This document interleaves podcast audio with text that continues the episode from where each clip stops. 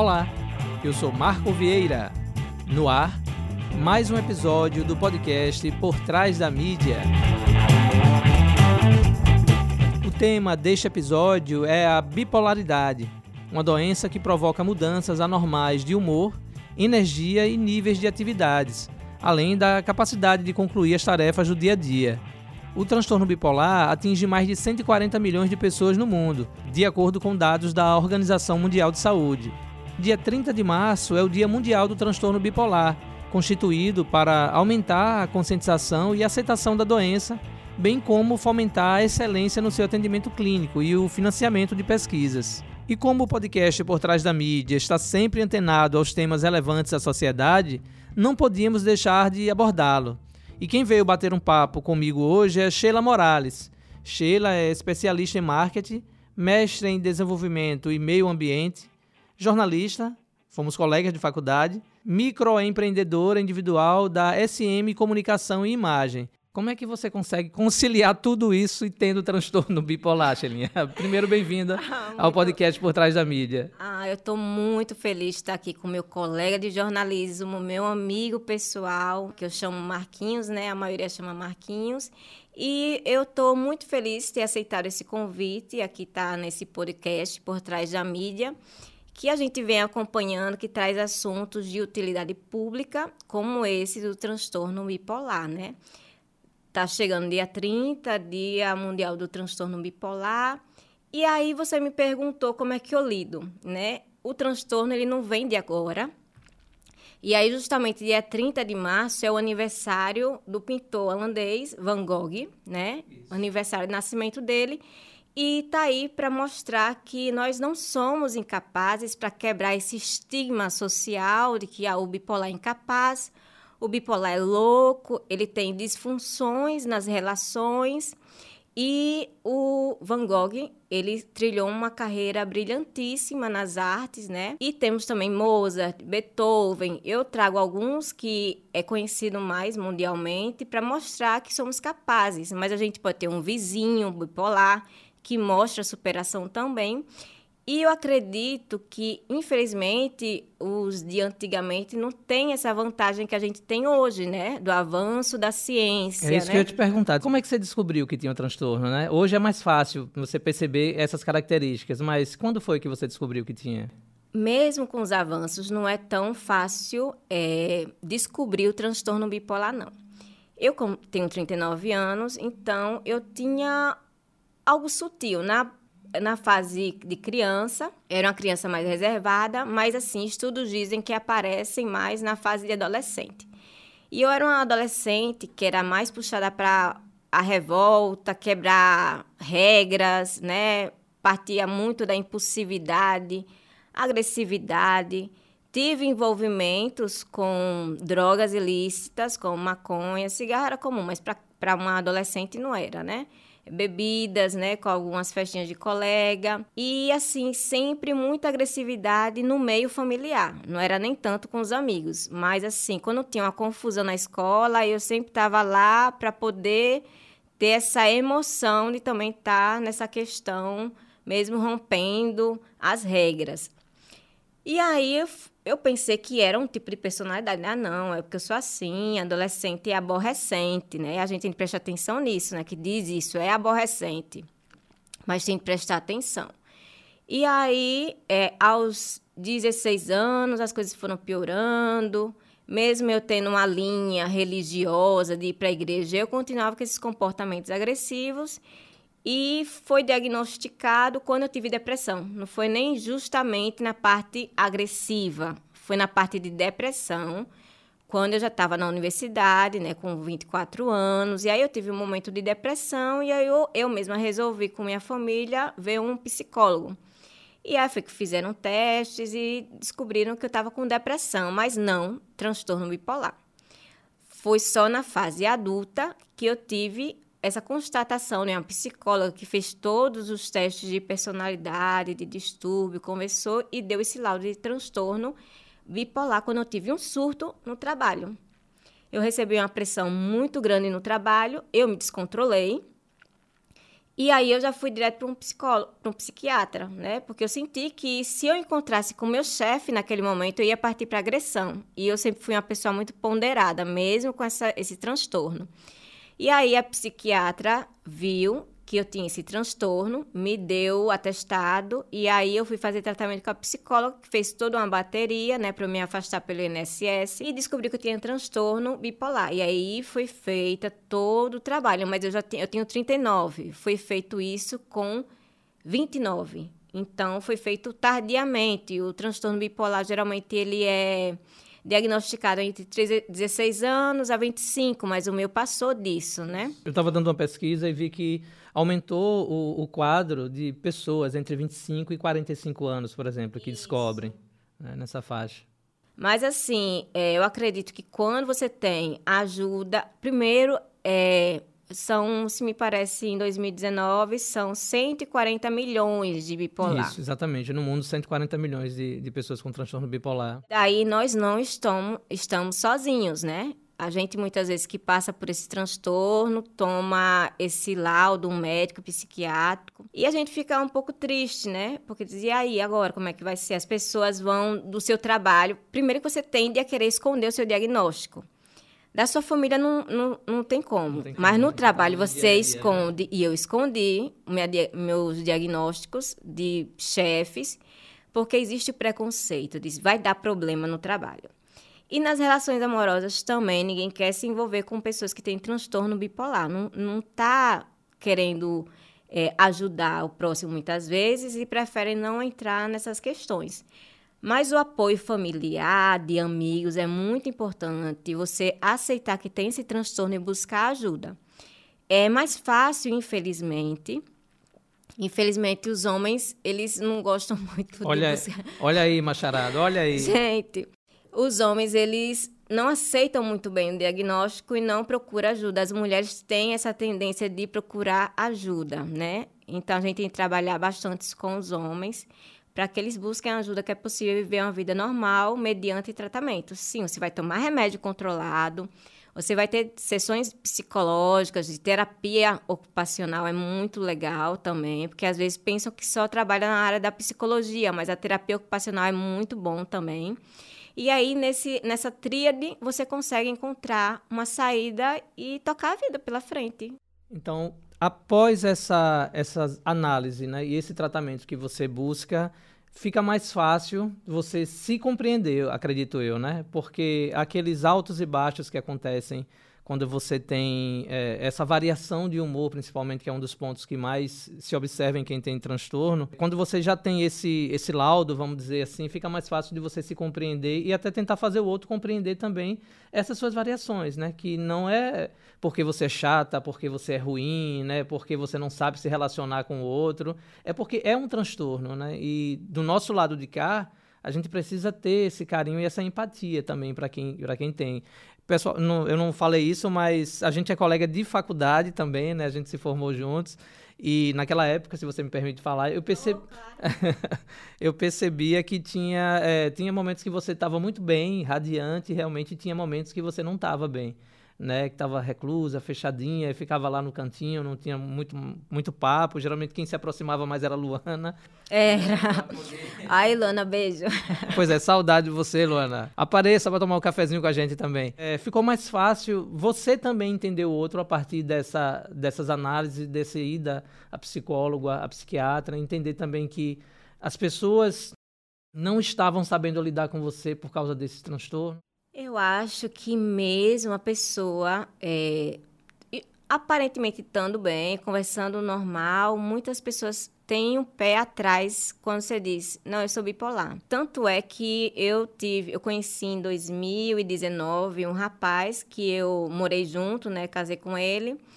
E aí eu tentei falar com ele que eu tinha, eu sempre sou assim, eu tento ser sincera, né? É, falar que eu tenho um transtorno bipolar e para o meu parceiro entender que vai existir mudanças de humor, como todo mundo. Todo mundo passa por mudanças de humor. E aí ele não aceitou bem, não achou que era assim, que era meu comportamento, enfim, não deu certo. Mas a grande questão é que qualquer pessoa que sofre algum tipo de transtorno, como o transtorno bipolar e também o transtorno borderline, que entender que as suas falhas, as suas quedas, elas são uma forma de você continuar a crescer. Não pode parar, se envergonhar do que aconteceu. Marquinhos, se você me permite, tem um caso que está muito à tona aí na mídia. Não sei se você acompanhou o caso do mendigo e daquela jovem, Isso, do personal Exatamente. trainer. Que foi um absurdo agora essa semana. Fizeram até uma Nossa. reportagem com o mendigo, ele relatando, né? É, detalhes. Olha, o que, que eu acho? Eu não estou por dentro do laudo médico dela. Muitas pessoas colocaram a menina como a chacota, mas veja só, é, tem dois, duas formas que eu observei nesse, nessa situação, que é o companheirismo e o apoio do marido dela nesse momento. E ela está recebendo todas as condições médicas. Mas após ela sair dali e perceber tudo que aconteceu em torno do quadro dela, o que, que houve ali, eu entendi perfeitamente. Eu que tenho o transtorno bipolar. O bipolar está na fase depressiva, energia baixa, e a fase de euforia. Nessa fase de euforia, traz manias, desde consumo por compras. Eu aqui eu dou detalhes. Eu, teve um período da minha vida que eu gastei, detonei em dívidas comprando coisas que não tinha sentido. Por exemplo, onde eu tenho boca suficiente para usar 70 batons? Não tenho. e eu comprava sapatos inúmeros, roupas inúmeras. Estamos em Aracaju quente, eu comprava roupa de inverno, né? Para onde eu ia, não sei. E aí eu tinha essas fases de mania também, que era mania de compra. Como já tinha passado mania de entorpecentes, que foi na minha adolescência, na minha fase adulta também tive a sexualidade aflorada, né? Mas graças a Deus eu não parti pelo, pelo que aconteceu com a jovem do mendigo, que ela não teve a noção do que estava acontecendo ali. Eu sempre, graças a Deus, tive noção. O que diferenciava era a quantidade de parceiros por mês.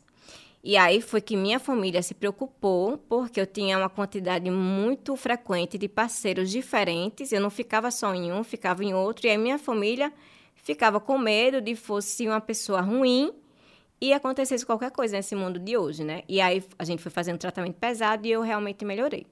No caso dessa jovem, o que aconteceu foi que ela estava com um transtorno de mania. E aí ela teve esse surto e foi o que aconteceu com o, o rapaz morador de rua. Ele sentiu, é, eu acho que independe, caráter, independe da condição social de uma pessoa. Concordo, concordo. Entendeu? Ele poderia ser rico, poderia ser pobre, poderia ser classe média. Não pode se dizer é, detalhes, tanto homem quanto mulher. Eu acho péssimo a mulher detalhar suas relações com o seu parceiro, como o homem também. Então, foi detalhes que não respeitou a família, não respeitou o amigo, não respeitou o esposo, a própria pessoa. Se ele fala ali naquele caso que ela parecia um anjo, uma flor, não sei o quê, e por que relatar tantas coisas assim, se ele gostou tanto da pessoa dele? Então, assim, é pra gente observar. Teve esse caso, tem outros casos por aí, a gente tem de respeitar a condição da pessoa, né? E eu espero que essa jovem, quando passar isso tudo, ela levante a cabeça e consiga, não fique envergonhada, empacada nessa situação, mas bola para frente para não acontecer de novo. Né? Eu não sei se ela tinha um bom eh, terapia. Por exemplo, eu tive. Eu tive terapia ocupacional, né? Que me, me trazia todo um trabalho de o que, que eu ia fazer, como eu ia ocupar meu tempo. Uma agenda para você pro- poder preencher e não ser afetada por essa, por exemplo, esse desejo de consumir batom. Isso, eles trabalhavam orçamento. Eu pegava meu salário, ela dizia no que eu ia atrapalhar o orçamento, como é que eu ia viver. Hoje eu recebi alta, alta da terapia ocupacional. O psicólogo é frequente, então a cada semana eu tenho a minha psicóloga, que é a primeira, desde que foi essa que constatou que eu tinha o transtorno bipolar. Ela continua comigo, então, é, conversando, ela disse que acha que deveria diminuir a frequência, né, de 15 em 15. E tem o psiquiatra que faz as medicações, hoje estão ajustadas, é preciso de paciência até ajustar a medicação certa. Hoje eu estou tranquila, eu faço minha terapia também com música, né? Eu sou aluna do Conservatório de Música, faço violino. Eu vi umas fotinhas lá no Instagram. Isso. E também é, gosto muito de animais. Os animais, eles compreendem muito a gente. Então, eu tenho bastante animal, 10. Tivemos né? um episódio aqui justamente sobre o amor que os seres humanos sentem por seus pets. E aí a gente percebe, conversando com as, as pessoas que têm né, essa relação com os pets, como é, é, muito bonito realmente, né? Porque o animal, ele, ele preenche, né, naquele Isso. momento. E é muito, é muito sincero, né, esse amor que ele dá pra gente, né? E aí é uma terapia para mim, meus animaizinhos, e eu mesmo dou banho, não levo a pet shopping, justamente para ter esse convívio com eles de dar banho. Tô saindo agora com minha border collie pra gente caminhar, espairecer, fazer um exercício, porque libera o hormônio da alegria, o exercício físico, então é preciso a gente procurar é, a gente se ajudar também, né? Buscar esses meios para poder melhorar, né? Isso. Né? É, uma, das, uma das características de, que eu tive pesquisando sobre a questão do transtorno bipolar é que é, a energia, né? Você fica sem vontade de exercitar, de fazer as coisas. Você falou que a música, né, te, te, preenche nesse sentido. Mas, tipo assim, já começou a fazer alguma tarefa de casa e não concluiu, assim, justamente porque, ah, não, não quero mais isso não, vou fazer outra coisa agora. Olha, o bipolar, ele, a, além de ser depressivo, ele também ele começa uma atividade, larga e vai para outra.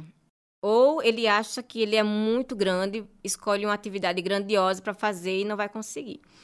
Eu tive um momento depressivo mais profundo quando é, eu terminei o relacionamento do casamento, né? E aí tinha dias que eu não conseguia, eu não conseguia me levantar para fazer as tarefas de casa. Aí é que entram meus animaizinhos. Eu, eles ficavam muito estressados com a casa suja, acredite. Então eu tinha ânimo e força para limpar a casa para eles ficarem tranquilos, que eles ficavam agitados. Então essa foi a minha válvula de força, né? Porque eu morava sozinha, hoje eu não moro mais, moro, voltei a morar com minha família, né? E quem está nessa fase depressiva é bom que, que tenha é, more com outras pessoas, né? Não fique sozinha. Então, é, ter esse acompanhamento, essas pessoas que, que amam né, a, a, gente, né, que nos amam, né, ao redor e que se preocupam é essencial. Né? Você falou sobre a sua família quando percebeu que tinha um número de parceiros maior que poderia acontecer algo de ruim. Né? E, e, nesse momento também de, de, olha, deixa eu proteger e buscar meios para poder ajudar esse ente querido a, a, melhorar essa condição, né? Então, uma família é uma base essencial para a gente transformar qualquer coisa. Né?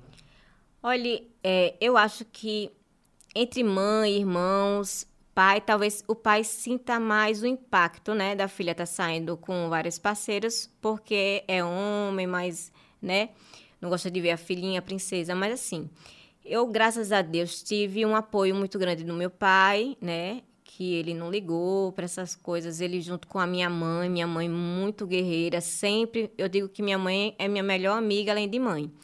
Porque sempre esteve comigo, as minhas dúvidas, as minhas questões ela sanou. Minhas irmãs muito pacientes, companheiras, porque assim, as minhas duas irmãs são mais parecidas. E eu sou mais diferente. Mesmo assim, elas aceitaram que eu tenho uma personalidade, todo mundo tem uma personalidade diferente, né? Mas elas aceitaram e me ajudaram. E o que eu acho mais maravilhoso, graças a Deus, eu agradeço muito a Deus, de ter a minha irmã, que ela é uma representação na saúde. Então, assim, ela é Sheila Morales, Shirley Morales, ela é presidente da Federação Nacional dos Enfermeiros e do Sindicato dos Enfermeiros de Sergipe. Então, minha irmã, ela estudou, ela se debruçou para estudar minha condição de bipolar, para poder acompanhar todas as vezes. Eu não tive desacompanhamento. Então, assim, ela entrava comigo na sessão de psicologia, no psiquiatra, porque muitas vezes a gente não sabe relatar o nosso caso, mas a família sabe relatar e ajuda no, no, no tratamento. Então, minha irmã sempre me acompanhou, sempre me deu os remédios quando eu não lembrava. Então, minha irmã me deu esse apoio. E ela tomou para si isso, que ela ajuda outras amigas também, porque é muito complicado e preocupante, porque o bipolar, na fase mais baixa, ele pode querer cometer o suicídio. Exatamente. E no meu caso, eu, eu realmente tentei cometer o suicídio, que foi quando eu fiquei com muito depressiva com o término do relacionamento. Eu nunca tive muitos relacionamentos, por isso que esse foi tão impactante, porque eu morei junto, né, construímos algo, e minha irmã sempre esteve comigo esse tempo todo, acompanhando essa preocupação. Hoje a família vive um momento mais calmo, mais brando, porque tudo se ajustou, a terapia, os remédios, tudo, a minha força de vontade, compromisso, né? porque antes eu não tinha compromisso de tomar o remédio certinho, e aí tem efeito colateral quando não toma. Então, a família é um pilar. Minha irmã, a, que é bióloga, né, e musicista da UFES, né, estudando de música, ela me deu total apoio. Ela que me matriculou no conservatório para que eu tivesse esse contato com o violino. Então, quando eu estava no momento ruim, ela tocava flauta transversal para me acalmar. E também ela sempre me instigava, né, a estudar. Chegou a pandemia, eu perdi alguns empregos e ela me deu um monte de cursos gratuitos para eu estudar. E hoje eu trabalho, né, com gerenciamento de redes sociais, graças a, graças a minha irmã que me deu esses cursos para eu fazer e me aperfeiçoar. Então, a minha família, ela foi um, um grande pilar na minha vida, né? Fora que elas são as mulheres e um pai cheio de fé em Deus, né? Então sempre fala que o choro dura uma noite, mas a alegria vem de manhã. Então eu tinha sempre isso no meu coração, que a tempestade ia passar, que Jesus estava no barco e ia conduzir para uma água mansa, né? No budismo, né? Eu sou budista, então a gente tem uma, uma frase do, do Buda, de Trinidad Shonin, que é o inverno nunca falha em se tornar primavera. Então, aconteça o que acontecer, né? A primavera ela vem, né? A mesma coisa a gente. Os problemas, seja o que for que aconteça na nossa vida, vai passar, né? Esse, eu acho que essa força que às vezes a gente não tem, mas quem está nos cercando nos ajuda a gente desenvolver essa. Na verdade, a força todo mundo tem. Alguns conseguem evidenciar de forma mais rápida, mais, mais forte e tal, né? E outros precisam daquela mão que auxilia a fazer a gente se reconhecer, olhar para dentro e aí a gente conseguir superar essas dificuldades. Muito obrigado pela sua participação no nosso podcast. Eu queria saber se você gostaria de falar mais algo mais que eu não perguntei sobre o seu transtorno, sobre a sua vida. Não, eu só tenho a agradecer de estar nesse podcast, né, trazendo é, experiências minhas para que possam ajudar outras pessoas a continuar a seguir a caminhada firme no tratamento. E eu deixo o meu Instagram, caso algumas pessoas queiram trocar informações, experiências, pedir aconselhamento. É arroba Sheila Morales 83, Sheila com SH e tem o Y também. Mas eu agradeço a todo mundo e foi muito ótimo estar aqui com vocês. Aproveitem aí, pessoal, a oportunidade né, de trocar essas experiências. É, eu acho que para a gente que recebe essas informações, e tivemos esse depoimento de Sheila, né, é legal porque a gente aprende também até o nosso olhar passa a ser outro. Eu tenho certeza absoluta que se a gente voltasse no tempo agora lá para nossa faculdade de jornalismo lá em 2005, 2004, Sim. o meu olhar por você seria outro, é. né? Não seria da forma como foi. Eu espero que não tenha sido tão ruim assim. Né? Foram quatro anos juntos aí. Então eu espero que vocês aproveitem né, essa oportunidade também de dialogar com Sheila lá pela, pelas redes sociais dela. Para você que nos acompanha ou que não nos segue ainda nas redes sociais, eu acabei de falar no Instagram, né? Siga-nos lá. Estamos no Instagram com arroba podcast por trás da mídia, no Twitter com arroba por trás da mídia e no Facebook com arroba podcast PTM. Para você que quer mandar sugestão de pauta, pode mandar por e-mail também, né? Que é o podcast ptm.gmail.com. Quem puder participar da nossa campanha de financiamento coletivo, por favor, colabore, nos ajude a continuar construindo jornalismo dinâmico e independente. A gente está lá no, na plataforma do Catarse, que você pode doar qualquer valor a partir de 10 reais. Ou pode fazer um Pix também, que é o 02 691 767 0001 30 com essa graninha que a gente consegue aqui apagar a produtora Audiolivre, que é a nossa parceira do podcast, e a desenvolver também reportagens externas, que é esse é o nosso maior desejo agora para 2022. O programa já está com, com na nossa terceira temporada, esse é o episódio 69, então aqui a gente já falou sobre puerpério, falamos, fizemos um panorama sobre o programa do governo federal de implantação de cisternas no semiárido, que foi muito bom também, o programa também está disponível. A gente já falou sobre descriminalização da maconha, já falamos sobre segurança pública, teve uma série muito boa, e outros e outros programas, como eu falei lá no início de hoje, né, com temas sempre é, importantes para a sociedade brasileira. Então a gente espera você na próxima semana. Até lá!